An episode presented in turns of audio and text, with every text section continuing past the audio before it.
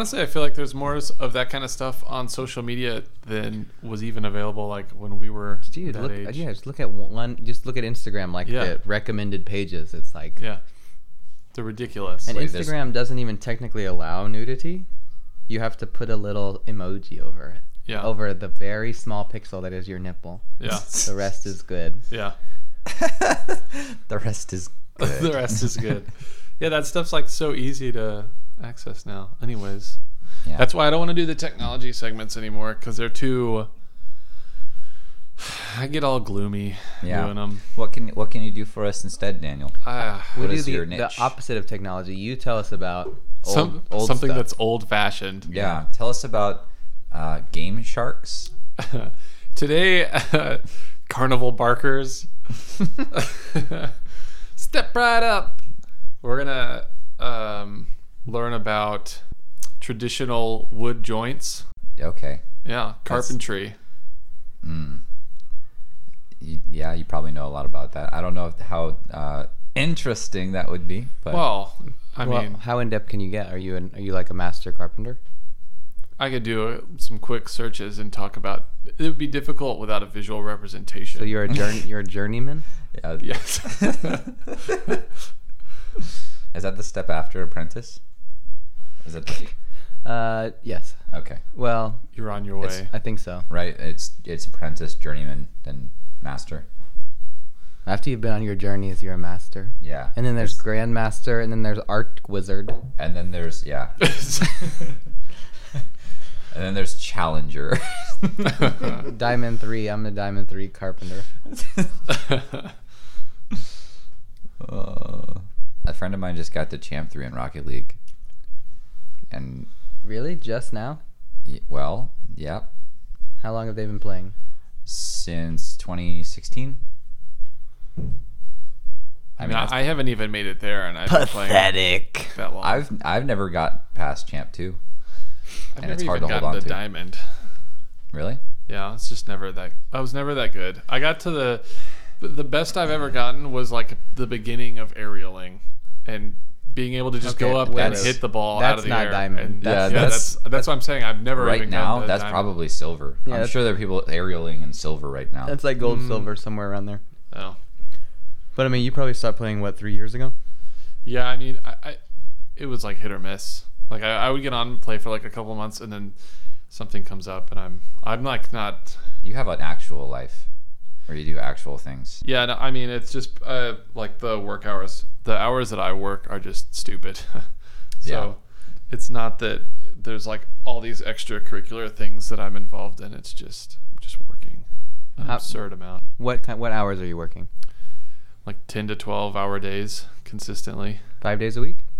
Most most weeks, yeah. Five. So what time do you go in? Eight o'clock? Uh, I usually try to get there around seven, and then I'm leaving sometime like seven thirty, eight. Try to work out, make dinner, and then it's. Are you salaried? You know, no. Or are you getting paid hourly? I'm hourly right okay, now. Okay, that's good. So, so you're getting Jesus. Overtime. Yes, I'm getting overtime. Yeah, that's the that's the the incentive. All right. Well, what are you saving up for? Are you putting money away? Some, yeah. Are you spending it all on rent? What do you spend your money on after, uh, let's see, twelve hours a day, five days? What is that? That's sixty hours, twenty hours of overtime every week?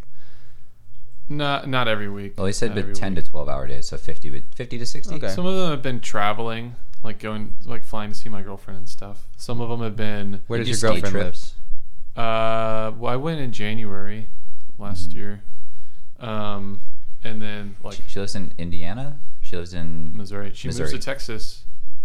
This week, this next week, oh, Monday, nice at, at, to Fort Worth, but not so, with you, not with me. What no. is it with you and keeping your loved ones at a distance, Daniel? Can we dissect this a little bit? Uh, Can we psychoanalyze like these starting decisions? To move closer? But this is like this is a real question I like. I want to ask a lot of adults, mm-hmm. which is because I mean, if you put my life under a microscope, you'd say I don't have an adult job. I have like an entry level, like a kid's job. I mean, I work in, in the service industry at basically an entry-level position that doesn't require any sort of special training. And, like, if I go to work on every single day that I'm supposed to, because my hours are infinitely flexible, I only mm-hmm. work seven-hour shifts, and I can get off work whenever I want, literally whenever I want, mm-hmm. for as long as I want. because there's so many people that are looking to work. Mm-hmm. Um, maybe I'll make like fifty thousand dollars a year. Mm-hmm. Probably not. Probably, but I mean, that seems to me that I have so much more money than I need anyway. Mm-hmm. So my question to you is, as somebody who's working so much, do you enjoy the work that you do? Do you feel like it's worth the time that you're putting in? I mean, that's like a pretty heavy question. Yeah. Yeah, the... Uh, are we recording right now? This is all, yep. This is all recording? Yep. Yeah. Interesting. I mean, I can cut whatever uh, you want. Yeah. Uh, no, I mean, there's like, in the industry in that I'm in, you have to do... There's like so many things you have to learn. So for me right now, a lot of my time is spent in drawings and... learning how things are supposed to be drawn on paper, and then gradually moving up to manage people and then manage a team, so that not only are you managing people, but you're also managing your client and budgets, and you're also managing the quality of the documents that you're producing for the building. So it's there's steps that are going off that are along the journey, and so this is a step that I'm trying to take the biggest bite out of and just move past it. Mm-hmm. Especially since I spent an extra couple years in college, so I have peers that are a couple years younger than me that are getting licensed and are now moving up. They're, you know, registered architects. Doesn't mean that they're actually like in a leadership position or something like that, right. But that's where I'm trying to get to that this year, so I'm trying to bite off a lot of that and catch in a way sort of catch up. So in my yeah. mind, I'm working all this extra stuff, these extra hours, because I'm trying to digest as much of that as possible. So. But, you, but you know that no one cares about those couple extra years, right? That is that is very much uh, yeah, no. a I'm psychological just, yeah, thing. It's a psychological thing. Um, do you feel and, like you have enough money for what you want to do? Um, yeah. Yeah. I mean, I would apply, I would apply it a little bit differently. I don't have to travel as much this year to go see my girlfriend, since she's here. A lot of that was like when you're in a long distance relationship and you're ten hours away. W- what we were doing was we were like flying to cities to spend the weekends together. Like I was flying there, she was flying to Dallas. So oh, okay. not having I thought it was to, like a destination thing. Like you guys were flying like somewhere else, a, th- a third city. We did that a couple times. That's I mean, pretty cool.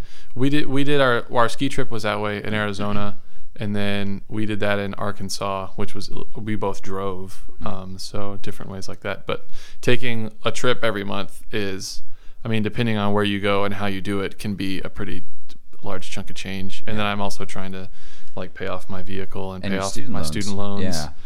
And then, you know, being uh, in an apartment alone, I'm paying for my full rent and utilities and everything.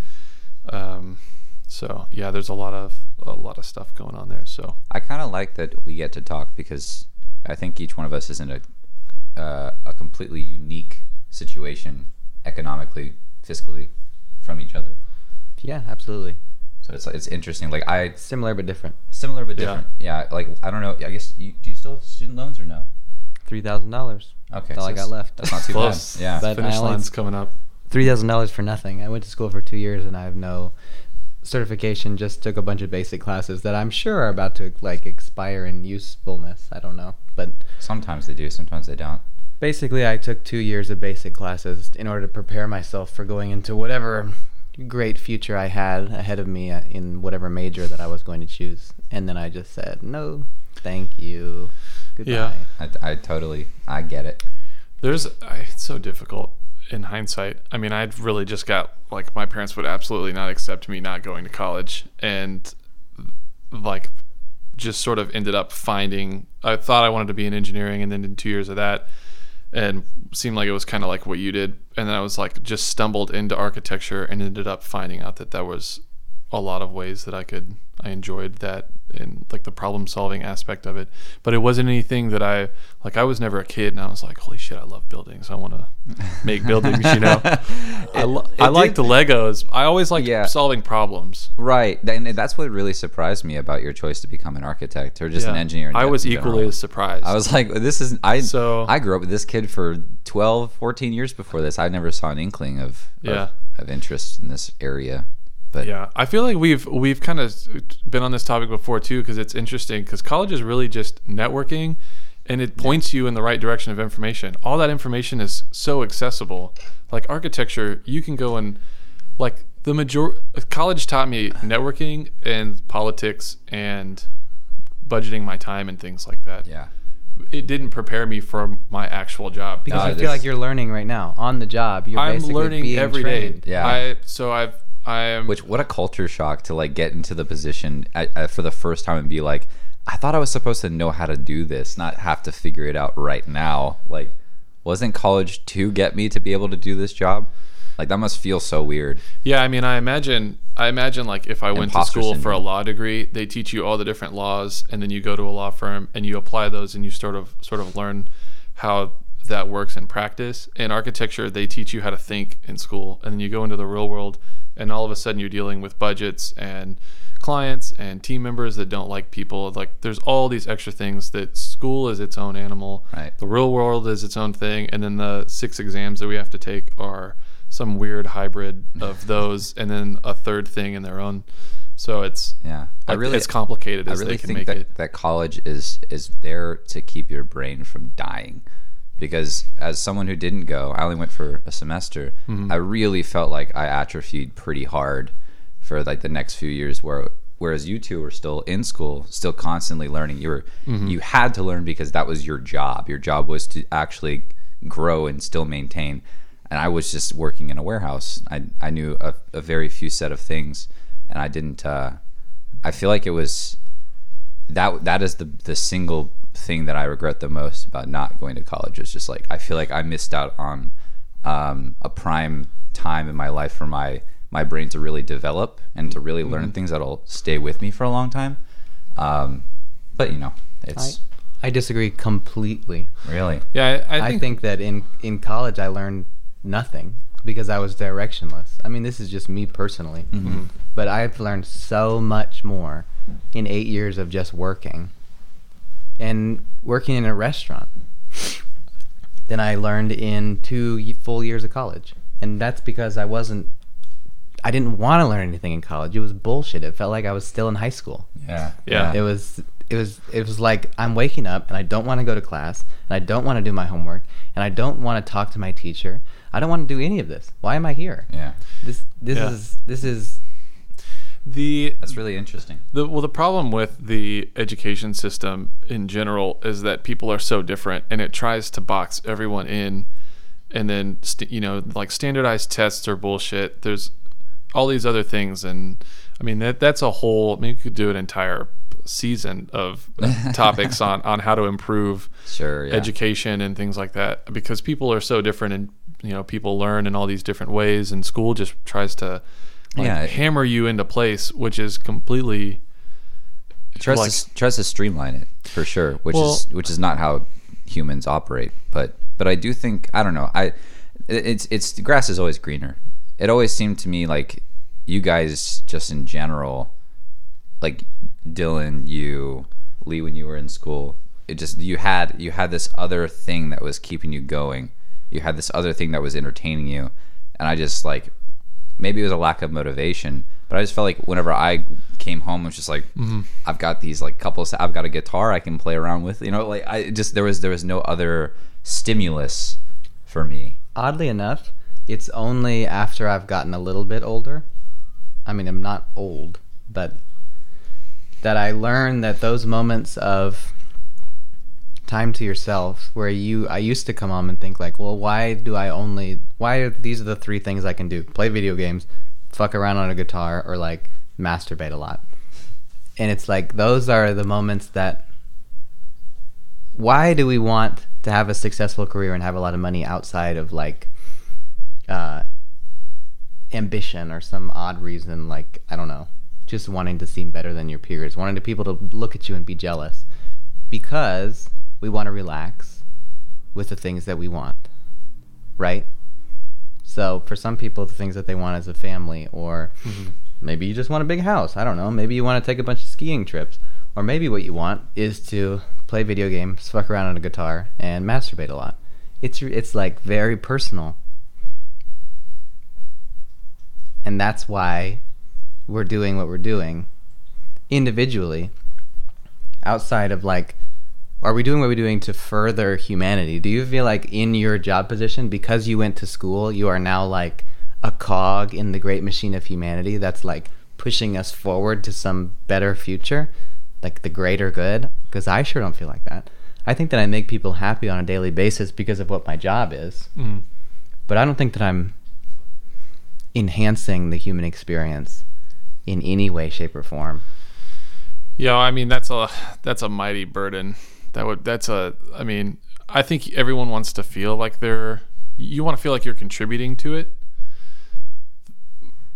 Yeah, the I what so what I've seen in the in my professional world, there's sort of like this bottleneck with boomers and older people that I, I don't want to say like won't get the fuck out of the way, but it's like they need to, from what I've seen, there needs to be more starting to to hand the baton, to pass the torch, and then to, you know, bow out gracefully that you've done your part, and then now we need to we need to start, like, the millennials, people our age, need to start taking over and working our way way through. The architecture industry got hit really badly by the two thousand eight recession, and so a lot of the middle, there's like pretty much there's not a lot of guys that are between my age, let's say like low thirties to upper forties.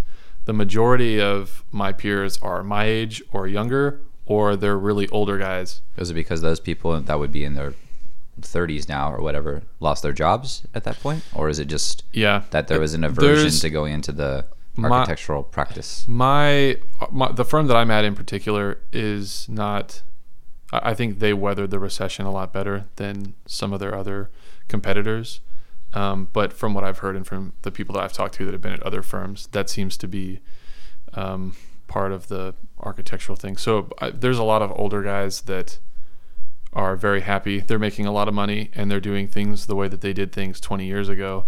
So you would think that like an architecture firm that's in education is wanting to make sustainable schools and is really focused on improving, you know, the world of education and everything like that, but everything is driven financially.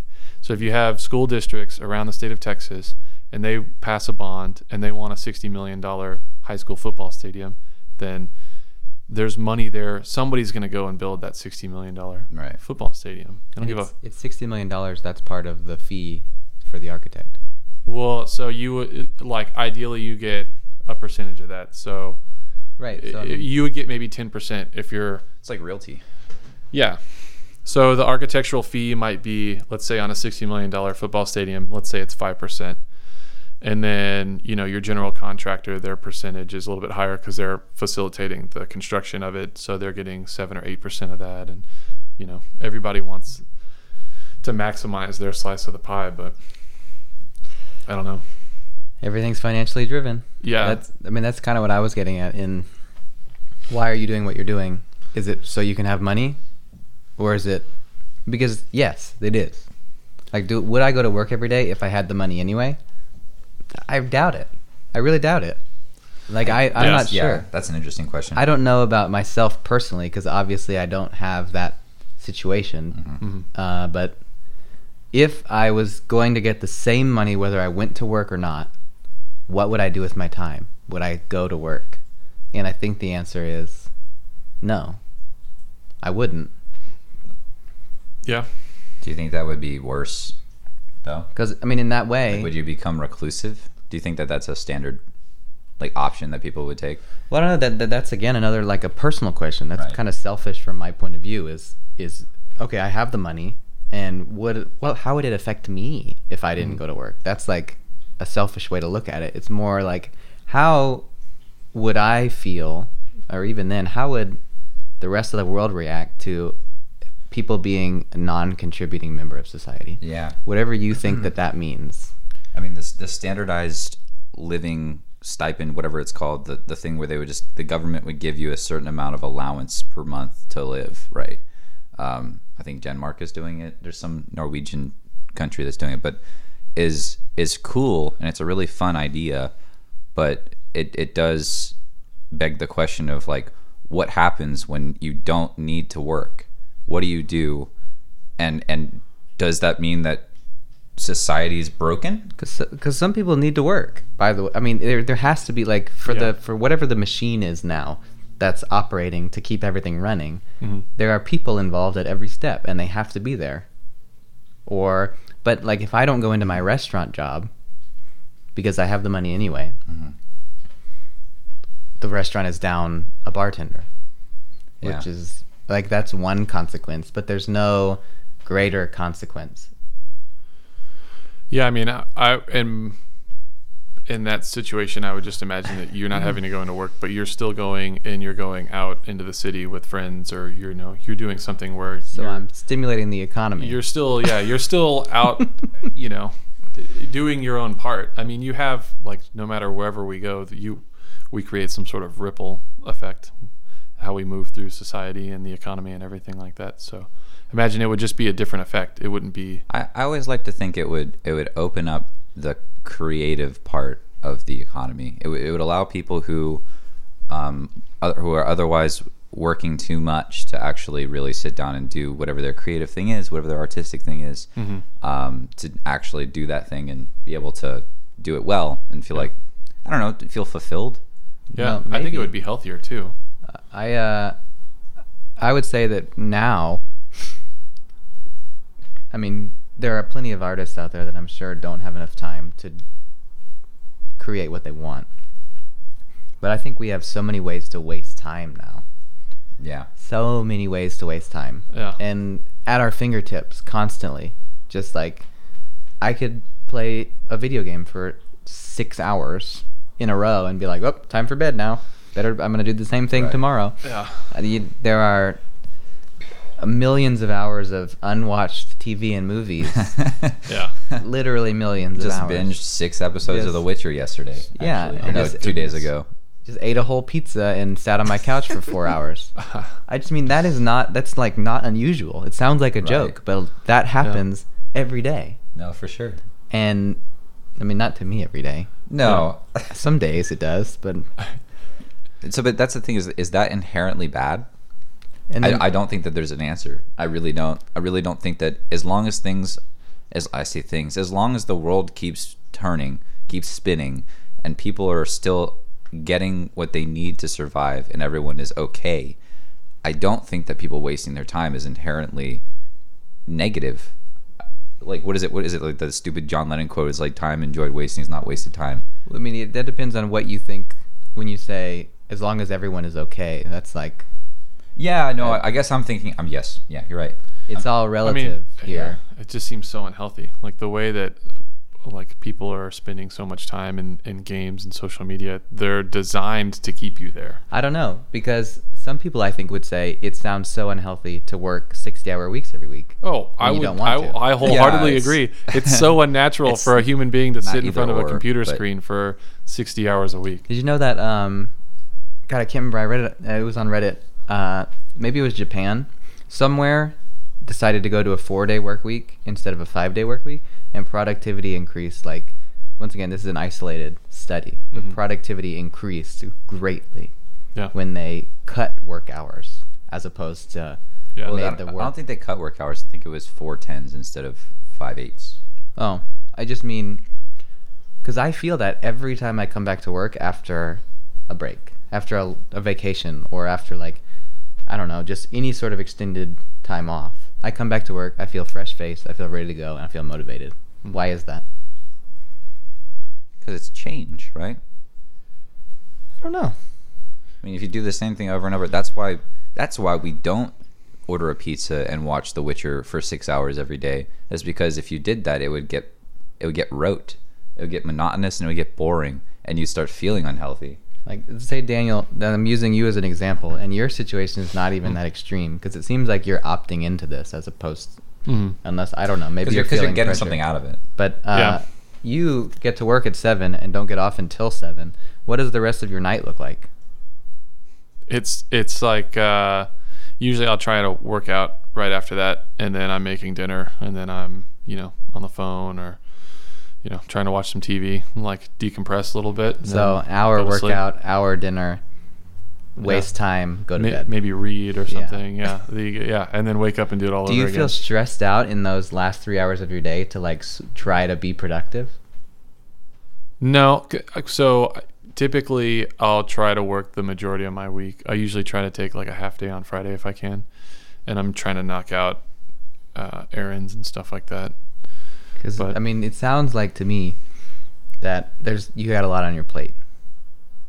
Yeah, I mean, again, I'm I'm I'm opting in for some of that. The the architecture model is somewhat outdated, it seems, as is education in America and things like that. There's a lot of stuff that needs to catch up with the times, so to speak. But where I'm at, it's like hours worked equates to, you know, the ball's pushed that farther upfield. You know, we're we're that much further along. The now. More you work, then the, the like, better you're doing. Yeah, I mean, if you keep it in very simple, it, which isn't necessarily true, right? Because the more you work, the less productive you become because you're starting to get burned out, right. And there's fatigue and all these other things that aren't getting factored into that. But you know, so we've had there's been people that have been fired because they're starting to figure out that people are saying they're working all these hours and they're reaping the benefits of it, but they're not actually working those hours or.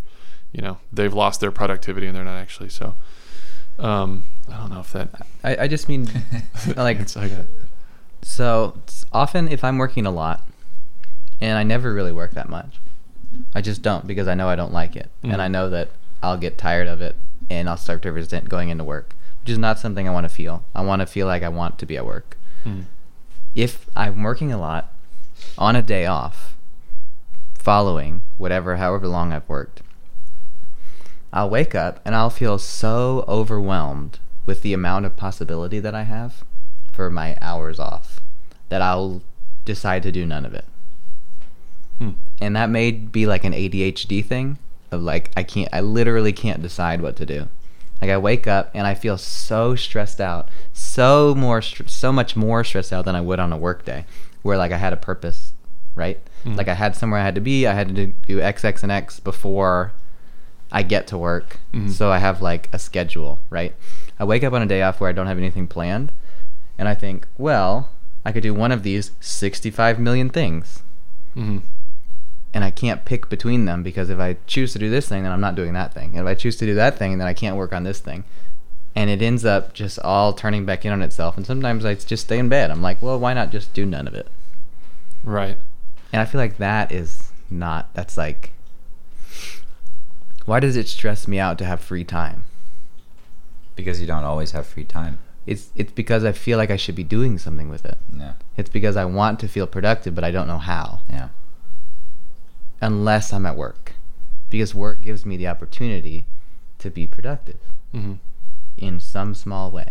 That seems broken. Right? Yeah. I mean, it just sounds like you need to introduce some hobbies or something, because then it's like... it's like...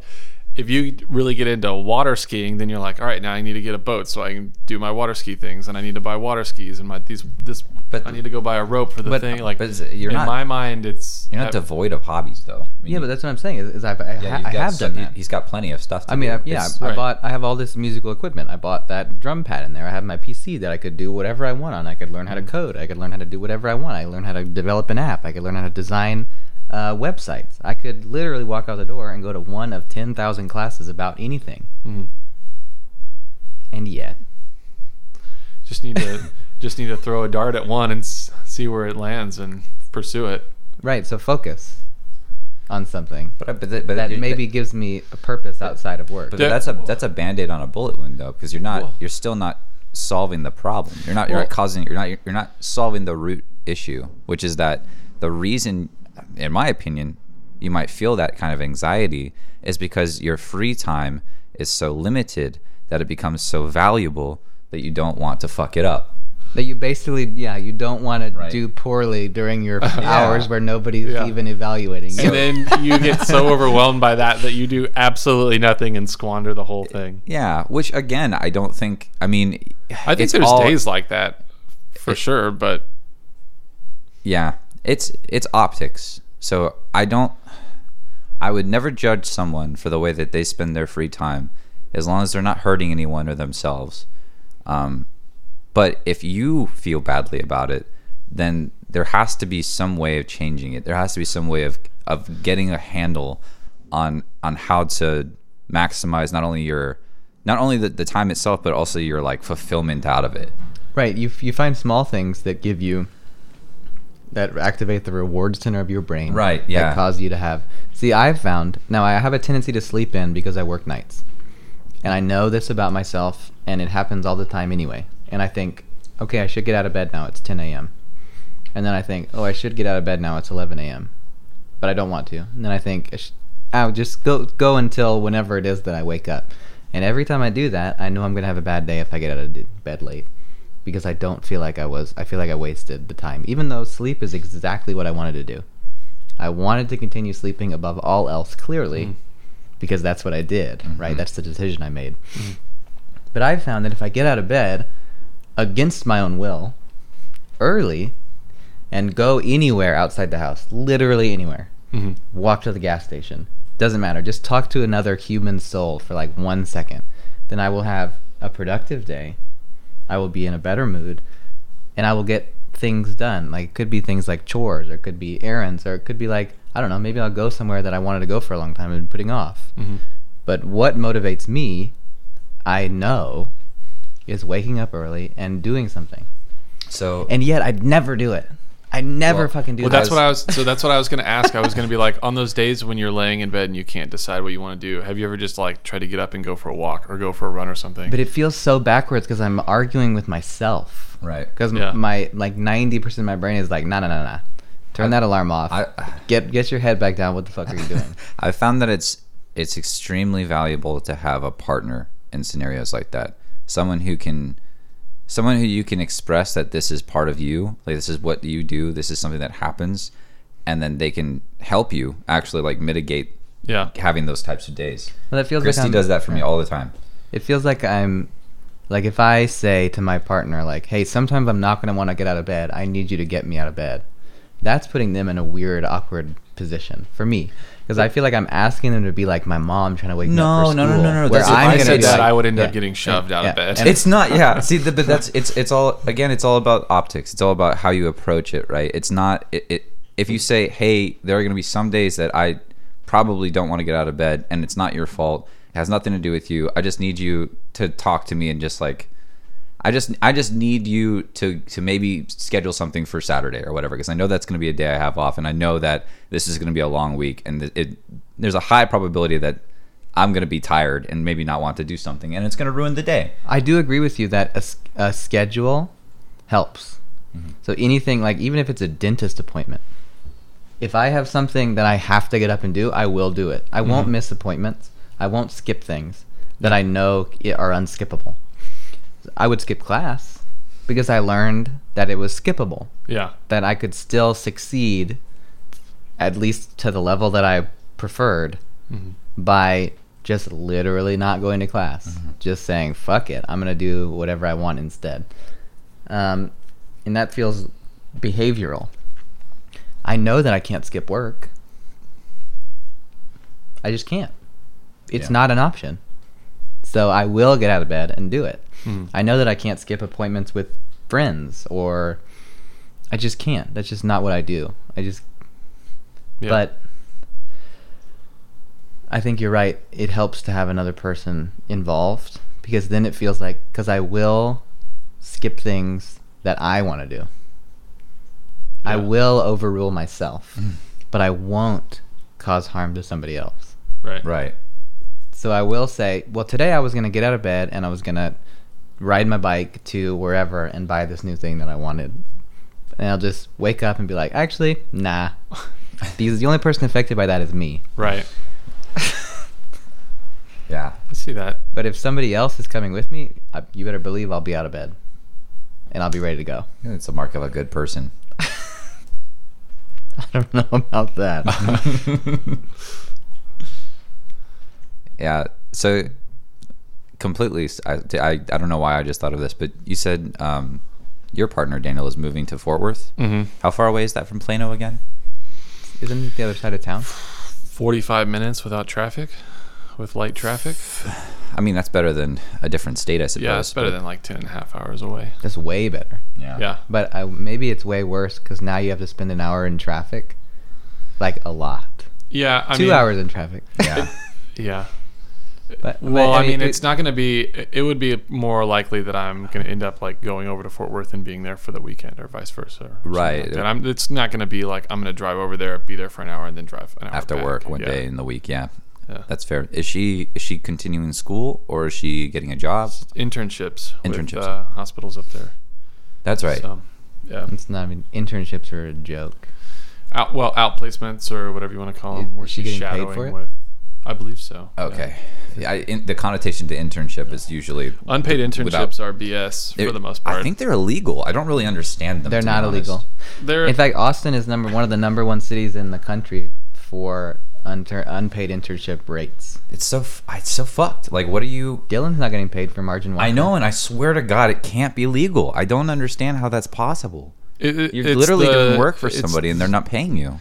Yeah, I mean, it's because you're putting it in your portfolio. You're getting or paid in your, exposure. That's not anything. Or something that something that you can put on your resume. There's a lot of like major architecture firms that, like really famous ones, and you're just happy that you're working for said right. architect at that firm I'm, because I'm you get to put it on your resume. A, I'm not saying that they're a bad idea.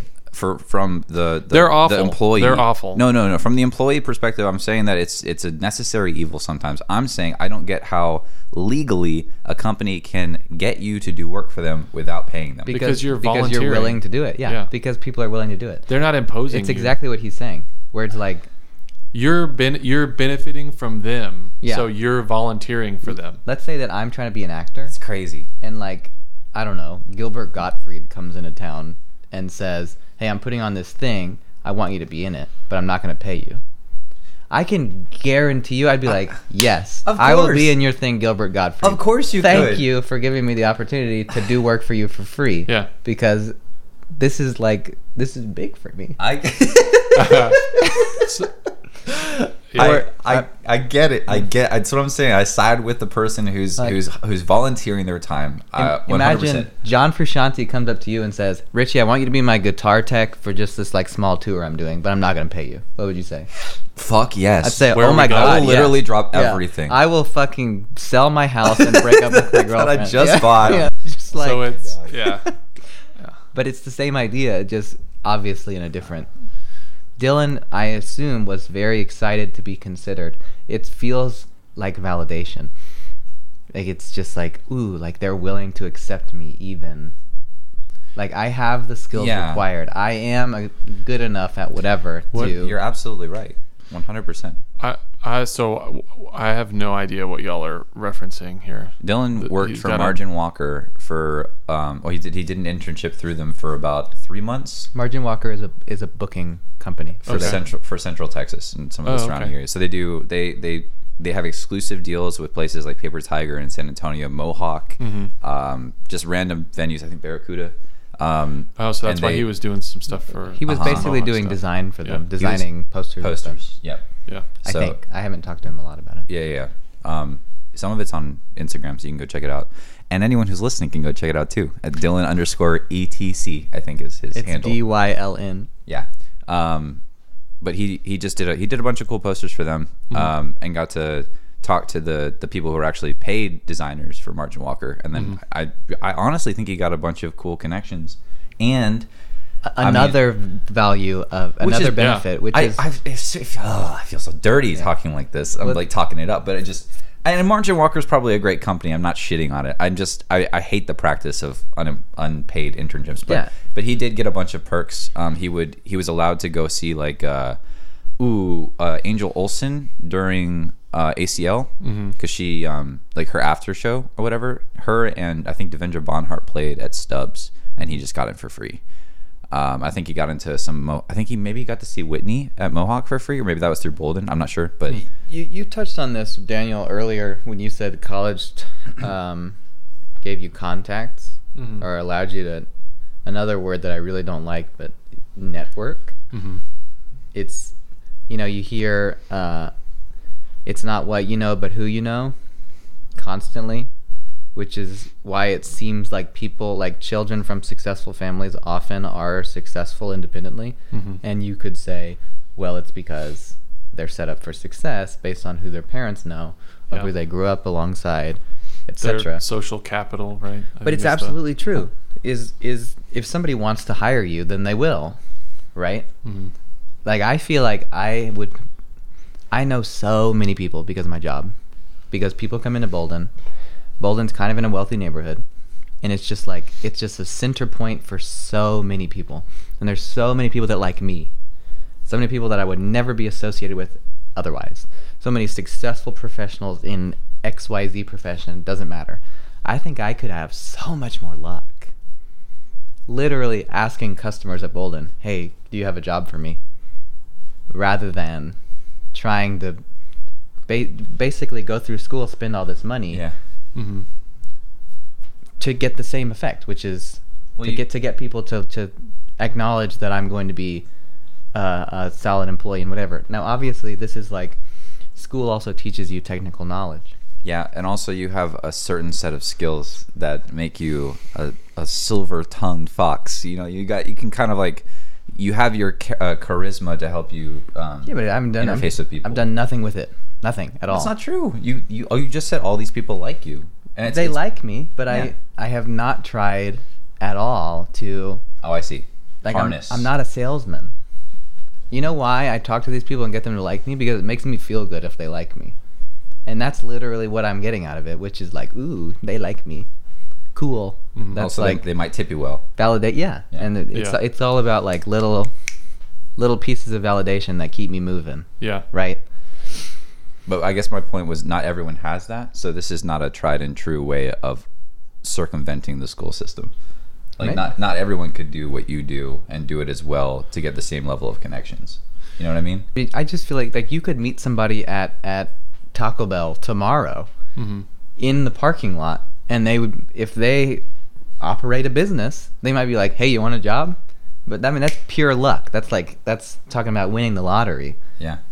And but I mean, if you're a business owner and you care so much about your business, you're not just going to go and like hand out jobs to random people. You need people to demonstrate that they have a value that they're bringing to your company. So really, I, I think, you know, in addition to some of the points made earlier, college, when you, when you have that degree, then it, it sort of validates that you demonstrate value. That you can, it, That's it, part of the dentist system. Yeah.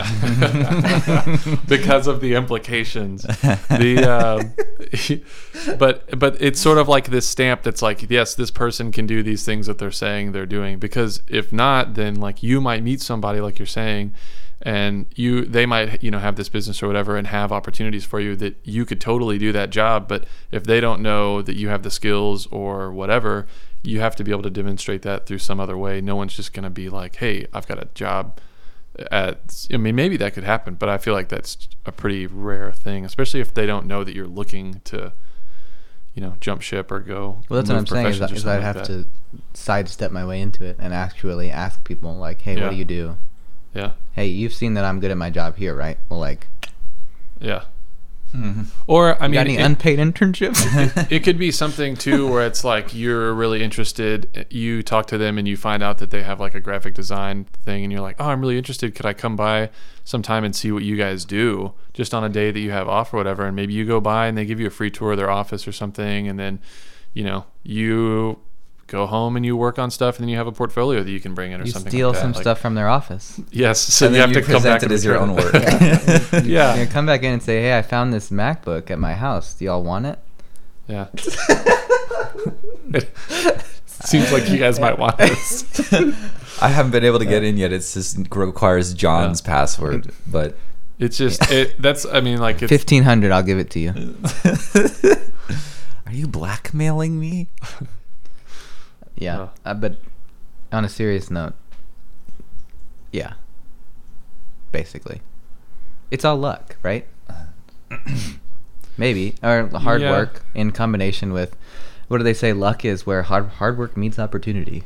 There yeah. it is. Yeah. Where like you've prepared Pre- yourself for the opportunity, opportunity. Yes. to yes. be lucky. Yes, yes, yes, yeah. yes, yes, yes. That's right. Like, or that's, yeah, for success or whatever. That's, do you guys feel like there's a time in your life where you literally just got lucky and you can't, you just like, you were in disbelief at how lucky you're, and like it seems like it's not real? Yes, definitely. There's been times like getting, that. Yeah. Getting my job was that way.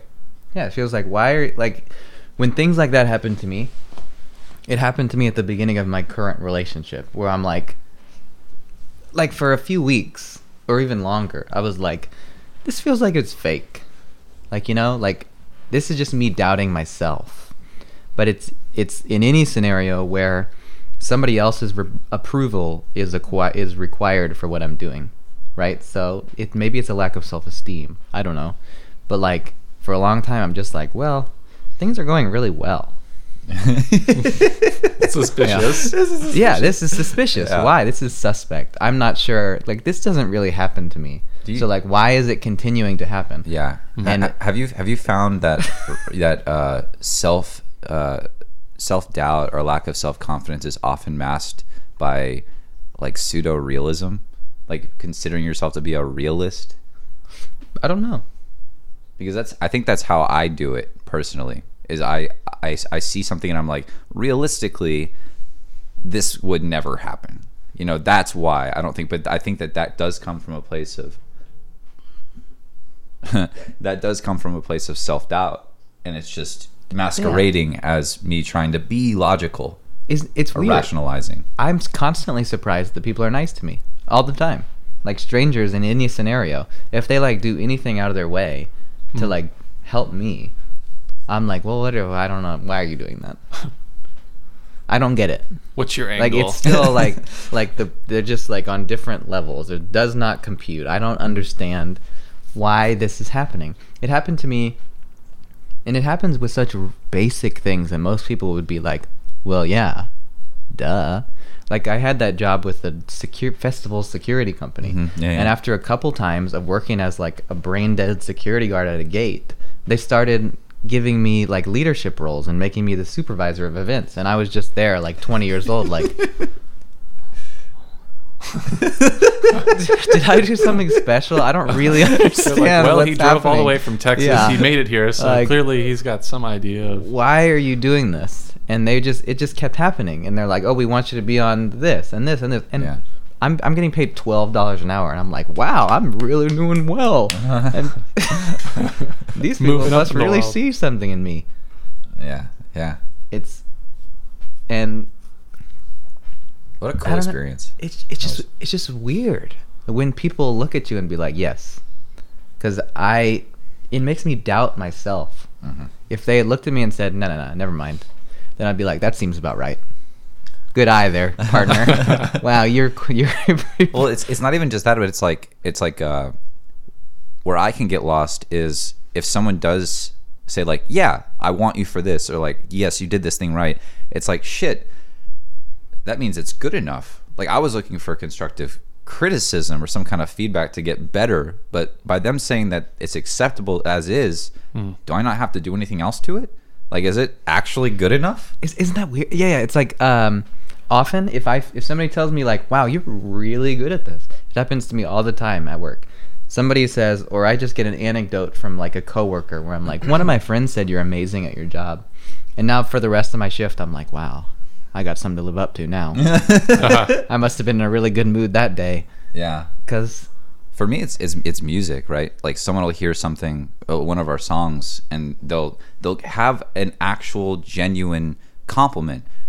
There's no angle. They're not like they're not trying to do you know they're not trying to get something from me. They're just like, hey, that one song I could like I literally couldn't stop thinking about it today. I've mm-hmm. listened to it like eight times. It's like, ah, like uh-huh. well, I don't know what to tell well, you. Well, I think it could be better. I think like you know the second chorus, Which like we so, kind of missed a few notes. You can't and it just, say that because yeah. that is not only is that just like uh-huh. that's not. I see. That, that, I struggle with that so much because I, I don't I'll want. Tell you that. I don't.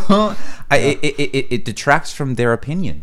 Well, right? You're you're saying that their opinion is wrong by, by saying things about like your that. own about yeah. your own stuff. So you have to just you just have to eat it. You just have to be like, thank you. You just have to accept. Uh, if somebody comes up and says that what you consider to be your worst song is great, you're like, that fucking happens too. Yeah, thanks. I, don't, I guess I don't understand. What do you like? What? Yeah. Or, or you would just be like some asshole musician, and they're just like, "Hey, I really love like this song," and you're like, "No." Yeah. yeah. Uh, that's like, our that's, that's our least favorite. Yeah, we try to avoid that one. So we're not gonna play that one again. Just. Okay, listen to this one instead. And they're like, I don't like that one. And you're like, you're wrong. You're wrong. But you, you made them. Please don't mm, listen to yeah. us anymore. I didn't make that one on purpose. we're we're unsubscribing from you. Actually, yeah. I so I it happened it, this is I guess the point of like I saw myself in somebody. I, I was it was after their show, but it was Smile I played at Barracuda outside with a giant dog, and we've been recording with Jake Miles, the lead singer, and so um, me, Hart, Natalie, Dylan, a bunch of other people, we were all we we were kind of just hanging out, saw him, and then went over and said what's up, and uh, we're we we're familiar enough with the music that we could identify songs, but they played a few new ones, so I just wanted to point them out, like, hey, those songs that you played, you know. This one called Mother or whatever, this one called whatever. Those were really cool. I really liked the guitar part in that, or I really liked the harmony. And he was just like, really? Like, those are the ones I was most concerned about. He's like, oh, thanks for the feedback, you know? Like, he seemed to take it genuinely at face value, but was also just like, he he didn't expect it. It wasn't what, he, it wasn't, didn't, I didn't align with his expectations of his own music. And I was just like, that's really interesting. Like, we're hearing this differently. It's I've seen uh, there's a lot of that too in architecture, since there's a lot of subjective opinions about things, and you you might have like a room full of like architecture students, and someone puts up a project. Like people would put up projects in in grad school, and you'd have like part of the class would be like, oh my god, like this person gets it, like this is amazing the way that they did this, this, and this, and then there'd be like a group of people, and they're like, no, like nah, I just don't get it. Like, you know, they just had different. They like different styles. They had different opinions on things, and but going through the whole process, you have to learn, because you're going to encounter people that like your stuff, like professors or other students, or in the professional world, clients, and you know your boss or whatever, that like certain ideas that you do, or that don't like certain things, or they're coming at it from different angles, and so it just being like really good with trying to be constructive with your criticism, and then also be able to receive criticisms as well. Yeah, that's that's with anything. If you're yeah. producing something, yeah, the they say you have to have a thick skin, right? Like, you're not gonna please everyone, ever. Right. Never will you get every person on earth to say good enough. That's yeah. when you should Four truly stars. Be suspicious. Yeah, yeah. It's just not gonna happen unless. Yeah, you're like a little kid doing a drawing of an elephant. You probably won't get a lot of people being like, that's shit. yeah. Yeah. Have uh, you seen the, an yeah, elephant? What the fuck are you doing over here, Johnny? And mm-hmm. It's... But even knowing that, being very aware of that, even applying it like in your own life, like like trying to look at it from your perspective of things you don't like that your friends do like, even understanding a real-world perspective of it. Something you produce being criticized fucking needles your heart in a way that nothing else does. Just like, oh, stop. Like, mm. Or even worse, like showing something to somebody and being like, look what I did. And they're like, mm-hmm. Yeah. Cool. Oh, yeah, so about that other thing. And you're just like... Are you sure you heard it right? Were you like, did you look at it at this angle? I'm just, I'm just making sure. It's, yeah, I'm sure. It's, I, yeah, I'm like, it's difficult on a team too. Like I imagine like being a musician in a band, right? Like some, somebody is like, we need to do, we should do this kind of thing right here with the guitar. And then everyone else is like, no, maybe that one person has more sway and it ends up being in there anyways. And then the rest of everybody's just like, well, I, I, I don't know, because we we have that in a project that I'm working on now, and we basically got overrode on one design through this this critical spot in the project. And is it still going to function and everything's going to be fine? Yeah, but it's just, you know, it's this one. Uh, well, basically the team, the idea got put up, it got shot down by our leader or whatever, and then it's going to go out that way, and we're all just going to be like, well. It's not going to be as good as it could have been, I guess. But yeah. So everyone is in agreement except for the person in charge. Is yeah. What you're saying? Yeah. Yeah. That sounds familiar. Yeah. yeah. It's it's interesting. I mean, it's like I, I equate it to being. I mean, it, when you have the finalized product, right? Like you're going to have the the group, those well, people that did, are just like. Ah. Was there money saved by cutting out no, whatever it was? No, it's purely aesthetic. Purely aesthetic. yeah. Actually, it might have been a little bit cheaper to go with the the popular one that oh. did not that we're not going with. So this sounds this seems like a, an open wound. This seems like a very recent. Oh man, I fought so many slide. battles on this. It yeah. was over. Okay, so it was over a steel truss through the main like forum. uh, like library cafeteria, like this giant open space where everyone's going to be. It's it's like the the core of the building, the okay. center, the soul of the building, and it's got these giant black steel trusses with this rolled arch in the middle, and they look terrible. Mm-hmm. And we kind of, as a group, my peers and I on the team came up with the idea for this other shape that's like much more minimal, and then we were going to paint it white, and it was going to fade away into the ceiling, and it was just going to like not be there really. And it's like, nope, we're going with these giant black industrial looking trusses rather than these things that are going to fade away. And so it just changes the feel of the space, oddly enough. Like, it's one thing that most people would probably, if you could walk into space A and it was one way and walk into space B and it's the other way. Just build two buildings and then crowdsource. yeah. yeah. But it, but you're right. Uh, maybe some people will like the weird black steel trusses, though. I mean, if you consider yeah. it like, like a piece of art, which it kind of is. Because, yeah. I mean, it's being produced. It's like creatively designed, whatever. I mean, you look at any sort of uh, uh, artist that's sort of like revolutionized whatever the medium that they have chosen is. So in this case, architecture. Like, I'm positive, like, who's the most famous architect you can think of? Frank Lloyd Wright. Okay, there you go. People looked at his design, I'm sure, some asshole, and was like, dude, this looks like shit. Are you serious? Nobody does this. And yet he did it because he's Frank Lloyd Wright. And everyone's like, wow, this is cool. Yeah. Yeah, I mean, I, but that's it's yeah. interesting now in hindsight because he's so well Because regarded. He's successful. Yeah. Because exactly. he's Frank Lloyd Wright. Now whatever he does, people are like, ooh, well, you know, you know better than me, yeah. right? He, yeah, yeah I'm sure he was, no, he okay. died in the late fifties, early sixties. Okay. But yeah, he was he was very much ahead of his time. So I'm sure he ruffled a lot of feathers. That's the thing with uh, with I mean, that's you could take that principle and then and apply it to all art, though, right? Like, mm-hmm. or not even just art, but mm-hmm.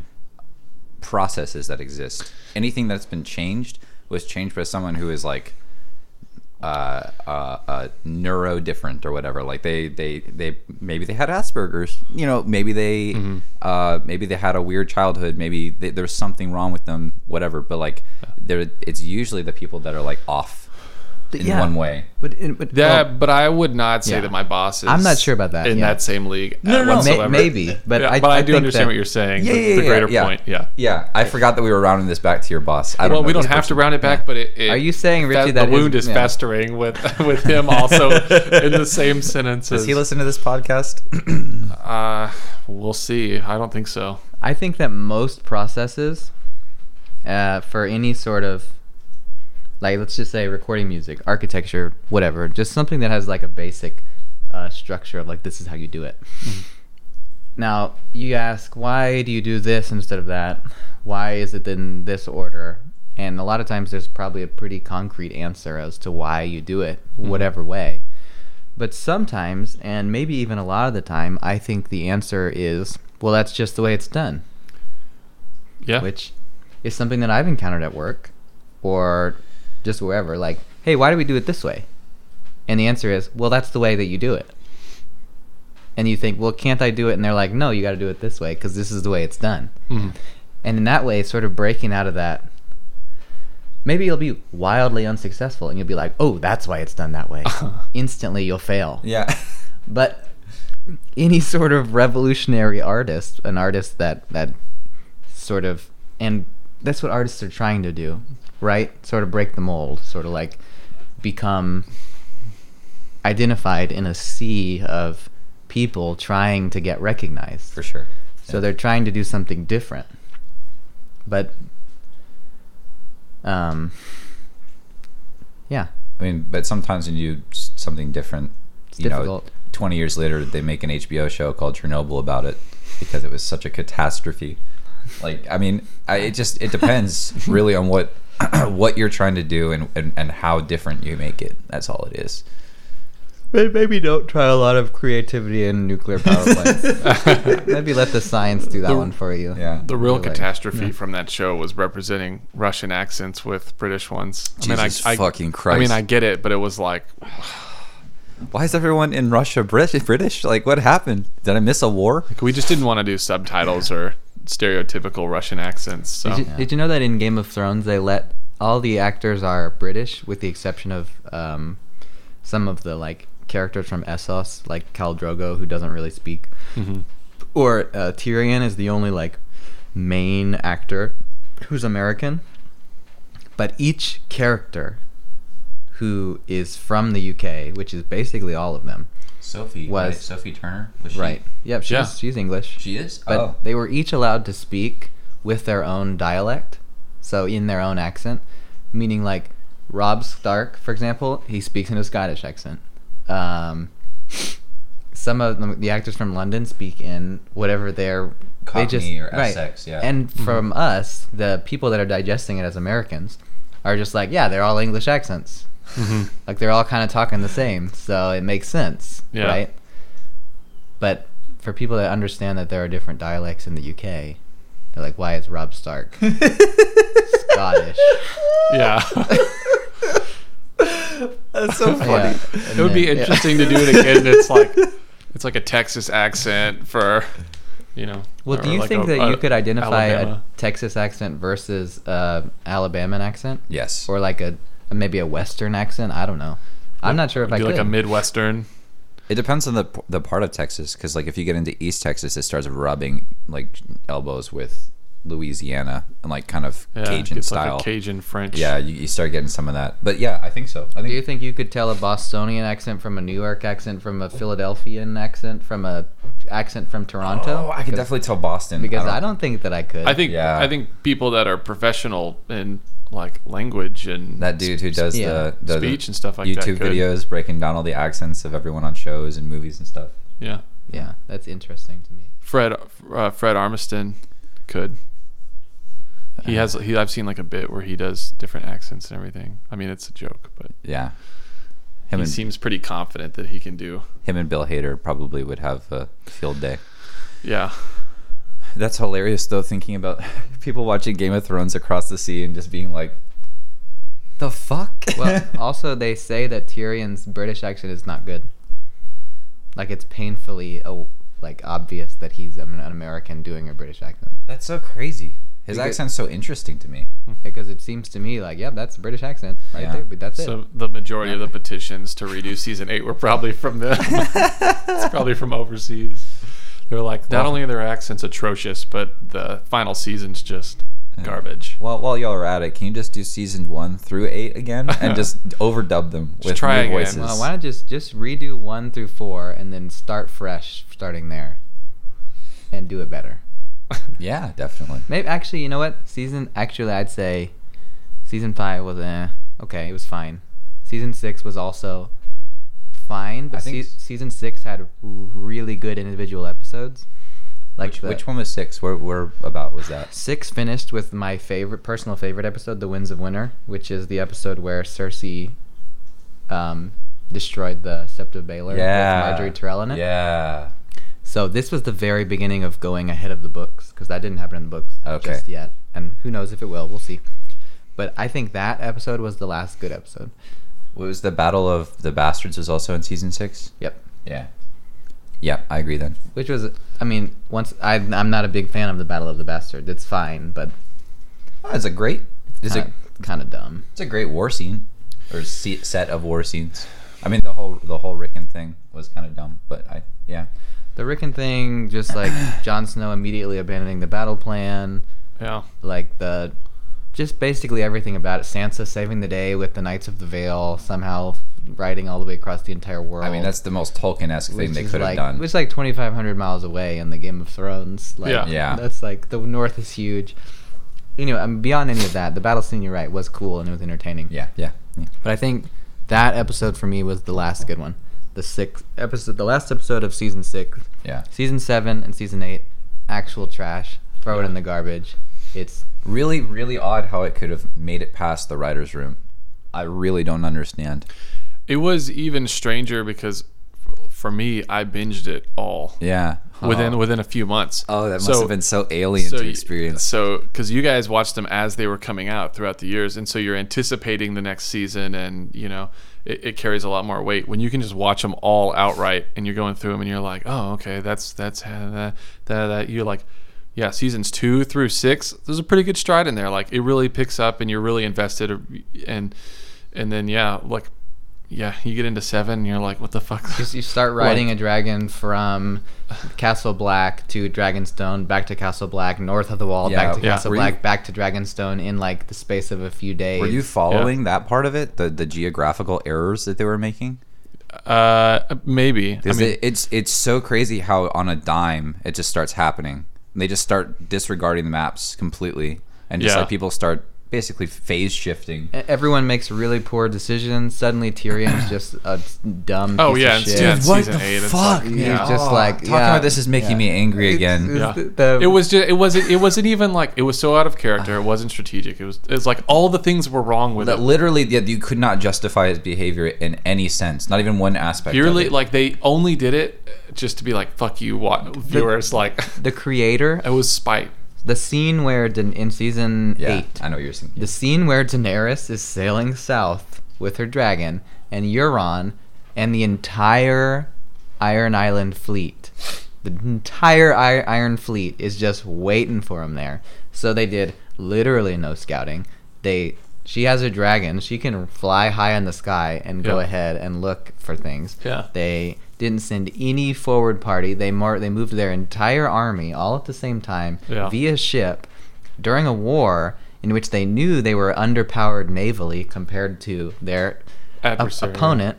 Yeah. And the and to explain it, the the co-creators of the show said, "Oh, well, Daenerys kind of forgot about Euron and the Iron Fleet." Lol. And I'm just like I mean I mean that's a meme now. They kind of forgot about the coffee cup too, yeah. and the water bottle and other. Oh yeah, and they, dude, they, that's yeah. And they kind uh, of they kind of forgot Daenerys's like entire character arc and or Jaime's too. They kind of forgot. They that kind Jaime of forgot. Had, that, yeah. yeah, they kind of forgot where Jaime was in his character arc. Just yeah. like what? Uh, they kind of forgot to make any sort of. Their plan was to capture a zombie and bring the zombie four thousand miles south to the capital to talk to a woman that had literally never done anything to entertain, you know, yeah, rationality, changing or, sides, or, yeah, yeah, yeah, who had been told many times by many people of like dependable people that this was happening in the north, and basically said, "I don't care, fuck y'all, I'm gonna kill yeah. y'all anyway." So what we're gonna do is we're gonna show her a zombie in a box, and it's gonna change her mind. Yep. And once she sees that, I'm sure she'll come to our side. Yeah.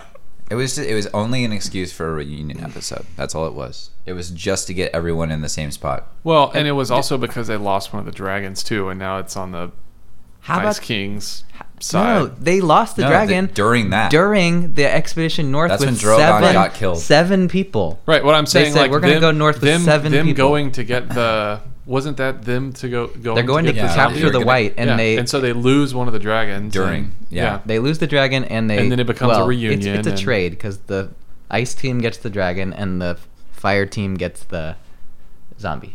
Yeah, in a cap, in yeah. captured zombie. What a trade! Very cool. I'm gonna ride this zombie I mean, into like, battle. They could have just. Yeah. How about the scene where Bran becomes king? Where just like they're all talking about it, and then and someone's like, "Bran should be king," and everyone's like, "All right, cool. We done?" Yeah. Let's talk about Bran as a character. Yeah. How it was oh such a lead-in that you know he was gonna be the savior, and that he was just gonna be so important. And then during the battle where all the zombies attack Winterfell, he literally just sits there. That's what he does. He's just like, what up? Yeah. Imagine being the king of this giant castle with thousands and thousands of stairs. Well, he's, and he's, you're in a goddamn wheelchair. He's he's the three-eyed raven. Plus, you don't think that he at the kingdom he, probably has enough money to make it A D A accessible. Yeah, probably. With like those chairs that go along the like. Imagine the constantly riding these like, things. Not, not anymore. Not since they uh, got it burnt down by fucking Daenerys losing her mind for no reason.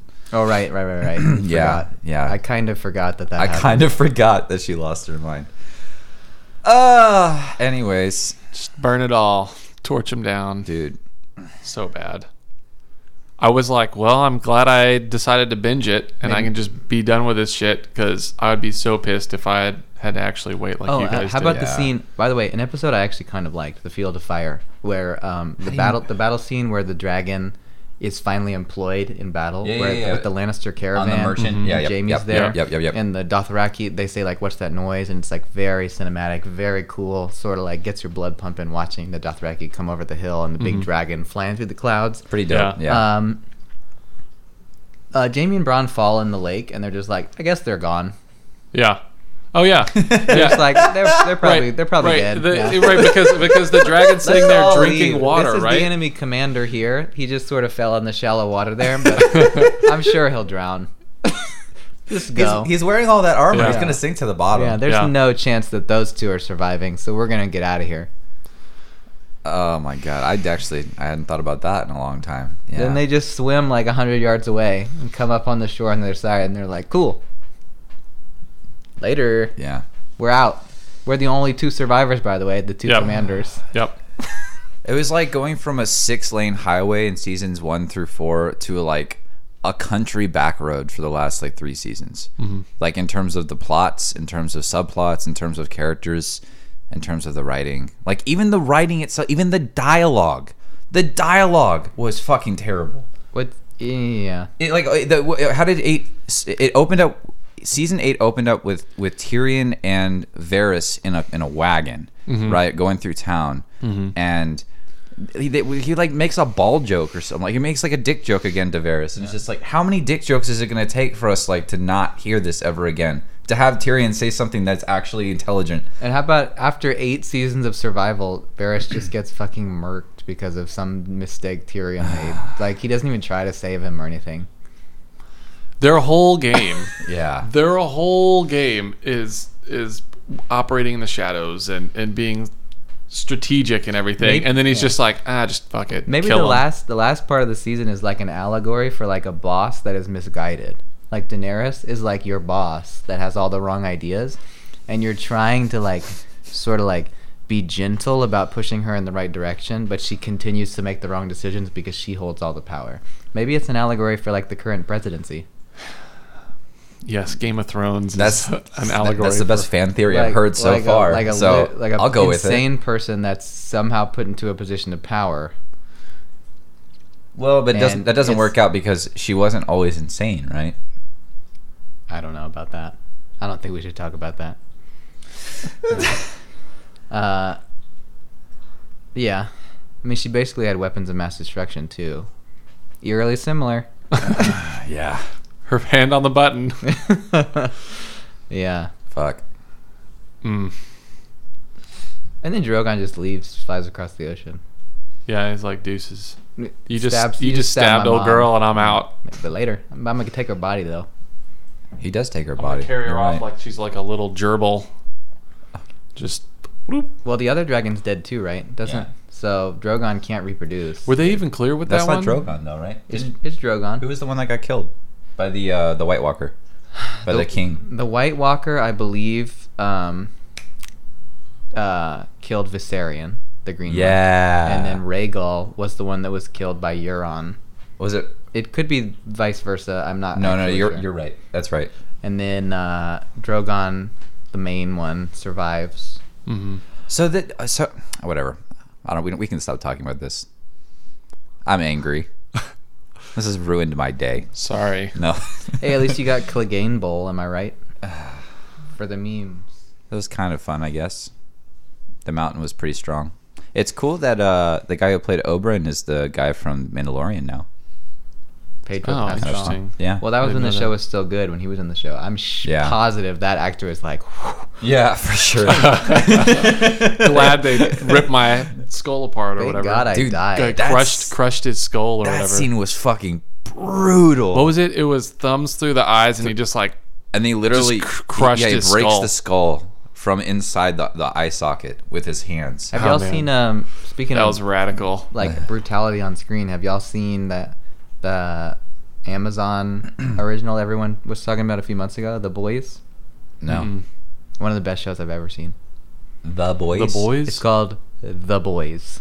It's an Amazon original based on um, a comic, a graphic novel of the same name. It, uh, it basically explores what it would be like if superheroes actually existed in the world that we live in now. Mm. I've uh, seen a, I've seen a trailer for it. Yeah, I mean, it's it's incredible. It's one of the best shows I've ever seen. I loved every second of it. I'll have to check but it it's out. Like in this world of social media and like advertisements and and uh, what would it be like if like Superman was real and he wasn't like also altruistic? Basically explores that idea. Somebody with absolute power over the entire world. Just living, living, just living, living yeah, in the society that we live in now, and what that would mean. So is he? Is well? Should I not ask too many questions? Should I just go watch it? But I was going to ask if he is it. There's clear a lot. That he is not righteous. Is it clear that he is just a human? Like he's just no, not just a human. He's just his morals aren't completely one-sided. You should watch it for sure. I mean, okay. he's, there's not just one superhero. There's a lot of them. They're called supers. Okay. Uh, supers. It's, Yeah, it's got um, the actor that played Eomer in Lord of the Rings. He plays one of the leads. From Rohan? Yep. Nice. Uh, I can't can't quite think of his name off the top of my head. He was also in Riddick, right? Chronicles of Riddick. And he was in uh, the Marvel Universe. He was in. He, he, uh, yeah, yeah, yeah. He was he was on uh, um, Thor's planet. He yep. was the gatekeeper guy. Yep, yep, yep. Yeah, that's right. It's. Uh, the reason I bring it up anyway is because it's hyper violent. Like the violence on screen is like extreme. But wow. Beyond that, I mean, that's not. I'm not like watching it because of, right. That's not. Yeah, it's not. You're not fetishizing it because def- it's so. I yeah, I wouldn't say they fetishize it either. They don't like focus on it on purpose. It's just like a byproduct of the universe that the story exists in. If you haven't watched, definitely the, don't shy away from it. Yeah, if you haven't watched The Witcher, you probably should give it a shot. It's also pretty hyper violent, but um, it, I was really surprised at how good it is. There, there are some pitfalls. The writing's not super great, but it's it's good enough, and it's not predictable enough. Or it's it's unpredictable enough for me um, to keep going through. But it's also like a monster of the week. It's like every single yeah. episode is almost mm-hmm. there is a continuous plot, but every single episode is like supernatural, capitalized, and yeah, it's got it's like its own thing. Yeah, um, which Sco- was cool. Scooby Doo. yeah, kind of. Yeah, Scooby Doo, but the Scooby's got a huge ass sword. Watchmen was really good too. Similar uh, to The Boys in that it's a universe where an actual super being exists in the real world, an alternate real world from this one, but. Wait, so who's definitely the, worth watching? Is it Mister Man, Doctor Manhattan, or whatever? Is he the super being in the Watchmen universe? Yes, there's only one character that has actual supernatural ability, right? And it's Doctor Manhattan, who's literally God. Yeah, but sort of like a limited God because of the way he experiences time is interesting, for sure. Are the mechanics for him pretty similar to that of the movie? Mm, yeah, I mean, he's he's the same character, but okay. the idea of, with Doctor Manhattan is that he experiences time uh, all at once, so he is simultaneously experiencing every moment that's ever happened to him. Yeah, it's hmm. very it's very Slaughterhouse Five. So, in that way, he can't influence the past or future. He can only live out the timeline that he is already aware of. So he knows wh- his death. Mm-hmm. He understands everything that happens that he ever experiences. And it appears to us, like being around him, experiencing time as we do linearly, where I'm like, if I move this cup to the left, then I basically change time, right? And once you start thinking about it, it really doesn't make any sense. Honestly, I, like it's hard to compute. But he is God. He can do anything. He has absolute power. But he already knows everything that's ever happened, so he is a slave to the timeline. Yeah, in which he exists. He's a, he's he is omnisciently aware of time, but he's also a slave to its foundation because he can't change it. Yeah. So he like there's a scene. There's a really really hmm. really interesting episode when. Uh, I mean, this is kind of a spoiler because yeah. He's, yeah. He's don't not, don't yeah. don't tell me. Don't tell me. I'm, I'll watch it. Oh. Like he's in the show, but it's not clear that he's in the show until real late in the season. Maybe I shouldn't have even said that. Nah, but like he's an important part of the Watchmen universe. Yeah. Hmm. He says stuff like "I love you" to characters, and they're like, "I don't even know you." And he's like, "Well, I haven't, I haven't fallen in love with you yet, but I will." And they're like, "That doesn't make any sense." He's nice. Like, sorry, bitch. Starting off on a on a on a good note there. Wouldn't it be funny if there was a character who was omniscient, but they said things like, sorry, bitch. I'm sure their husband. Like, they just didn't give a fuck because they know everything. It's like, okay. Just yeah. apologize for something five years in advance. Yeah. Uh, hey, I'm sorry about uh, your car. What? Never mind. This counts for when that happens, though. Like, what the fuck are you talking yeah. about? I'm going to preface it. It might help you to relax, though, if you have anxiety, knowing every moment that will happen to you in the future. Where you're just, like, chill with it because you're like... Or it just gives you the most intense anxiety. Say, sorry, Mom, you're about to die. And she's like, what? Boom, hit by a train. I've been dealing with it for the past ten years, Mom. Shouldn't have been standing on those tracks. Yeah. yeah. I think that we, as uh, limited humans, are blessed by our inability to see the future. Probably. It sounds like a nightmare. Knowing everything. Doesn't it? It really does. Isn't that yeah. the direction we're going, though? I don't know. I mean, all the data collection and everything? There's a really interesting book that I read that Dylan turned me on to by Dan Simmons called Hyperion. I don't know if y'all have heard of it or are aware, but basically it's in the future a few hundred years, and humanity has um, not only well, it's it's bisected, but then there's also the A Is, and there are these there are these people called the the Outlanders or some shit. Um, they are now basically a human mechanized race that no longer, they have to use like their their spines, and the way they've been living in zero gravity for so long that mm-hmm. they cannot hold up their own weight, so they have these mechanized suits anytime they're on uh, like a gravity or a planet with a gravitational force, mm-hmm. completely separate from the humans that still exist as we do. They look like us, they sound like us, they talk like us, but they've created this thing called the hege- hegemony that is part of a web of systems uh, of different planets that have portals that you can just like far cast to different places like that. Like, there are houses that have portals that different rooms of your house will be in a different planet. So you could have a thirty-room house, which one of the characters does, mm-hmm. um, and it's on thirty planets. It's really cool. Mm-hmm. Anyways, um, so the A I, uh, they have their own society and have seceded from humanity long ago after they gained um, sentience. And decided to do their own thing completely, but they still consult with the humans. They'll still help them, like with predictions and uh, just like calculating things. But what they've been doing on their own terms has been uh, simulating different uh, scenarios on planets. Like, they recreated old Earth. Earth had died at this point, but they recreated old Earth and a bunch of old humans, like these poets and these uh, uh, these authors and writers and uh whatever, and they've put them in their old like cities and stuff and just like put just watch them, and they're called cyberids. They're actually A I, but mm-hmm. they're in human, you know, that's it's their D N A, it's everything, but there's just like a chip in their brain that is connects them to the web of thought or whatever. Anyways, all this is happening, but they're the the project is all to gain this super elevated high level of intelligence where they can predict everything in the universe. The whole idea is so that nothing will go unpredicted from now on, ever.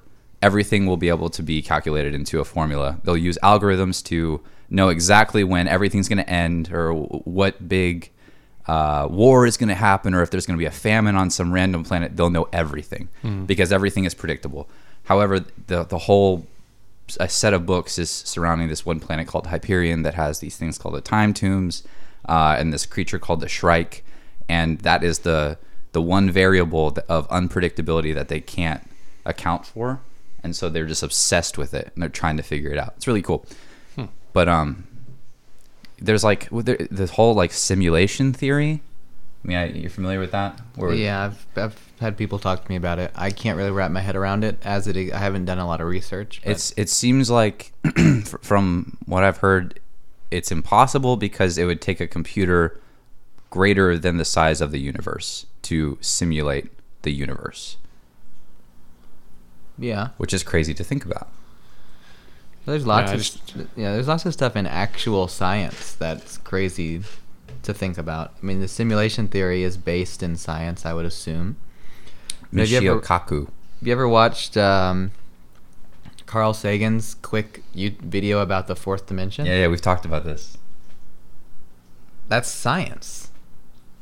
Like, he's not making it up. He's not. He's speculating a little. Like, he's theorizing, but I really, it's, yeah, that's... it's completely opaque to me. I can't. My brain is just like, nope, that's not real, because all moments of my existence point to the contrary. Right? Yeah. But I feel like that about most high-level science that's explained to me, even basic stuff like time dilation at the speed of light. Just like, that doesn't make... that can't be real. It can't. Right? If I'm in a train moving the speed of light and I'm... from your point of view, I moved for eighty years and I get out of the train and I'm the same age and you're eighty years older. That's just like, that's not real. That's fantasy. Yeah. But it's based in science. That's, it's mathematical. Uh, it's There's uh, uh, this this guy named Matt O'Dowd who runs the P B S Spacetime um, YouTube channel. Mm. Um, he he has a bunch of episodes that are isolated instances. I think they stem from questions, like viewer questions, uh, but he'll explain the mechanics of something as it pertains to space or time or just science in general. Like, he talks about quantum stuff every now and then. But anyways, there was one specific question that he was answering. It was like, it had to do with warp speeds and, and time. I think it probably stemmed from like Star Trek. But he was talking about how you would use, if two spaceships were going from point A to point B, and one of them was using some certain kind of warp speed, and the other one was using this, this, uh, like the the bending of like time, where you punch a hole in it and then go through or whatever. You would actually get one of them to go. One of them would like pass the other one, and then pass it again. And so, like the, it, it, like you would end up going backwards and then forwards again. And then from the other one's perspective, that ship, if you were looking out the window, the ship that was passing it would look like it would it was going not only away from them, behind them, but also away from them, ahead of them, simultaneously. It was like, that sounds fucking crazy. That doesn't, like you said, that sounds like fantasy. That sounds like a science fiction novel. But mathematically, you can prove that that's how you would interpret mm-hmm. what what is, what is happening. It's just like, God, how many of these little weird, quirky things exist that we don't even know about, that we haven't even figured out yet? Yeah. But yeah, that's your. That's called frame of reference. It's the, if I'm in a spaceship, I remember this is high school physics. If I'm in a spaceship traveling the speed of light, or even just traveling quickly, whatever. It doesn't have to be the speed of light, just very fast. And I have a baseball in my hand, and I throw it up, and I throw it up, and it comes down, and I catch it. For, for my frame of reference, the baseball moved two feet, one foot up, and one foot down. But if I'm moving past you and you're standing outside of the spaceship, I threw the baseball up, it moved one foot up, it moved nine hundred feet forward, and then moved one foot back down, because your frame of reference is different. Mm-hmm. So it moved nine hundred two feet versus the two feet that I saw it move. And that's that's like a really basic explanation of the same thing that you just sure, yeah. said. Is it all depends on where you're looking from. Mm-hmm. But the not aging thing, that bothers me. I don't know about that. The scene in Interstellar. I mean, Interstellar is where they go to the planet and then the dude's been up there for twenty-five years. I'm just like, that just sounds unpleasant. Yeah. It does. There, there is some, there, there's this weird anxiety-ridden thing that happens whenever you break a mechanic of life like that for me. Like, that idea is just like, it makes I'm me, unsettled. It makes me feel really small. Yeah, like, we are, cosmically, yeah. obviously, but it really makes you aware of it. Yeah. yeah. You're like, dude, I've been in this spaceship alone for twenty-five years. I'm like, I hope you had competitive Rocket League or something. I hope you picked Grand Champ by now. oh. oh, man. Because presumably you don't get good internet service in different galaxies. I mean, I don't know what their competitive rates are, but I, it's probably pretty expensive, you know? You'd need fiber for sure.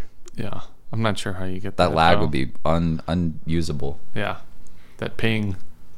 Yeah. Sorry, my my ping's at fifty trillion. You're going to have to wait eighty years for me to actually jump and get that ball. um, yeah. Uh, you want you guys want to you guys want to end the episode? Seems like we've done a lot of talking. Been here for about an hour and a half talking. Yes. Yeah, yeah. Been good. Do you want to do you want to talk about? Uh, I I think I've gotten your pulse on it, but I it was last night, so I was my memory's a little dim. But uh, the the D and D episode that we might do, uh, uh. I think it's a great idea. I think uh, I could probably convince more, a couple more people to do it if you want extra people. Or... I, I think um, if you have some people in mind, that's cool.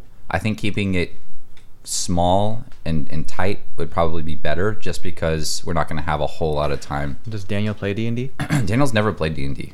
Okay, so that actually might be good. I think it's going to be great. Yeah. I did talk to Dylan last night for whatever reason about this, and he actually seemed pretty excited. And and volunteered himself too. Well, he's yeah he liked playing. Yeah, he, he was he was good at it too. Exactly he what he said. Had a lot of uh, interesting ideas as to how the party should proceed. Yeah, that's true. Um, but if we want to keep it just the three of us, I don't know. You're not DMing.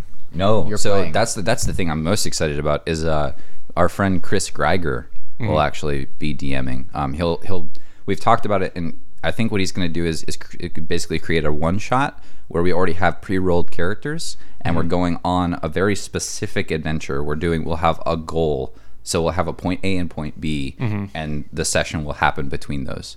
Um, that way, we can keep it kind of concise, and we can also like have room to goof around. And well, if it's going to be anything like when we played, the episode is going to be hours and hours long. I mean, that's the thing. Is like maybe it'll maybe maybe we can um, not just do one session. It could be like if this is uh, if it's really fun and if it actually sounds cool, it could be like we we started here, we ended here. Next time he's available, like we'll pick it up and try again. Yeah, I just I mean, yeah, it's very entertaining to play. Mm-hmm. I assume it would be entertaining to listen to if that's something you're into. Yeah. There there yeah. are there are D and D podcasts. Um, not that this should be one, but... Uh, the Binding of Isaac uh, expansion could, should come very soon. Ooh, nice. I'm trying to think. There was a game that I played last weekend. I forget what the name of it was. Oh, man. And it was similar to... Dungeons and Dragons. Was it Munchkin? No, it wasn't Munchkin. It was... Uh, was it Pathfinder? No. So it was like off of a Kickstarter, and one of my buddies bought it. Oh. And is it Gloom? Something Gloom? Um, uh, it, like Fall of Avalon. Te- so I think I want to start it with a T or something. Um, I don't know. But it was basically like there's these four characters, and they have to go... You know, search this island after Camelot, the the island of Camelot or whatever, and it's like after King Arthur or whatever. And there's these mythical, you know, all these different things, whatever. But it's it's it, it's not like it's basically you have to activate these um, these spirits or whatever as you're navigating the map, and then it lights up more cards, and you place the cards down as you go. Um, Not describing okay. it well. I mean, no, that's and, that makes uh, sense. Like you, you have, you have a deck of like diplomacy cards, and you have a deck of like combat cards, and you'll encounter different people, and you. Yeah, yeah, yeah. It's yeah. I know exactly what you're talking about. Um, it's uh, it's it is D and D, but it's it is streamlined in a way that makes it really easy to play. Like yeah, it's quickly. Like accessible D and D. Yeah, yeah, yeah. Exactly. You um, don't have to like remember all the mechanics and stuff because everything's kind of written in. Yeah. Yeah. I can't and, remember what it's called, but I know exactly what you're talking yeah, about. Yeah, and as you unlock the different cards, it explains the areas to you, and you still have like different actions you can do in those areas. And you and, also don't need a D M, right? That's the thing. Is like correct. The, the you game have is like, itself. It's yeah, its own D M. You have one big like book and each card, and then based on the different things that you do in those areas, it has all of the pre-written right responses and everything. Well, I mean, if y'all are into playing games on the podcast, and if people are into listening to us play games, I'm I could do that. It'd be fine. It might be kind of harder for you to be remote and play like a board game. Yeah, which is why I thought D and D might be a little bit easier. Yeah, but um, but yeah. Shit, we could play Werewolf on the playlist. On the, but actually, that would be hard to not see the night. Exactly, face you'd have to. Happening, yeah, the you know, audience would need to be aware of. There was the a visual aspect to it. it would that almost, would actually. Wouldn't that be funny? No, not funny. Wouldn't that be interesting to have the, like maybe we, do like. Uh, it would be a video. We podcast. Would have to. Yeah, yeah, yeah. But but but but but do like some kind of like extra episode where we had a camera set up on the side of the of the table and it watched us as we went through the night phase and saw all the switches and then watched us like. Try to hash it out and figure out who's who. Or we would have to play it, and you would have to have, you'd have to go back and watch footage. That way, you could narrate narrate it and just have it on the podcast, maybe. But like you're like you're narrating it over people playing it in. Yeah, it might be more. That sounds cluttered, yeah. But I'm just saying it would be interesting for the the audience member because they'd have more information than us. Yeah. You know? I mean, he's right. You could do narration where you come on and say, this is the basic setup of Werewolf, and then the night phase goes and you watch back a video of it, but you just say what's happening. Like, uh, nobody wakes up with the werewolves. Uh, I am now, Richie, I'm waking up, and I'm, as the troublemaker, swapping the cards of... Yeah. But yeah. It would be I easier see. to keep track of for, as a viewer if you could see it yeah. happening. Because yeah. right. you could... Uh, And you could even like get creative with it and do some video editing and have like notes on the screen where like remember that Richie switched the cards of blah and blah. Or that's season four when we get into vlogging. Yeah, season three is Werewolf. Season three is uh, I think the step we're taking is having people on the podcast other than us, guests and stuff, which uh, I don't actually no one knows this, but but Jake Miles from Smile actually agreed to come on. I think me and um, Topher are going to do a little uh, interview or whatever, just nice. kind of like conversation with him about Smile and Jake Austin Smiles. Music stuff. He does a lot. He's a nice guy. So yeah, that I think that's going to be a, a cool step forward. And then season four, we can introduce the, the visual aspect, maybe. And then season five, three D video. And then season six, we'll just come to your living room. We'll be, just be rentable entertainers, but not strippers. Yeah, we'll sit Speak with you at your yourself. table while you're eating and talk to you, and you'll say, "I'm eating," and I'll be, "What? What are you having? What are you having?" Yeah. Cool. Mm. Cool. I like it. That's a wrap. Yeah. All right. Till next time. Hee hee. Are we using the same intro? Oh no, we need new music.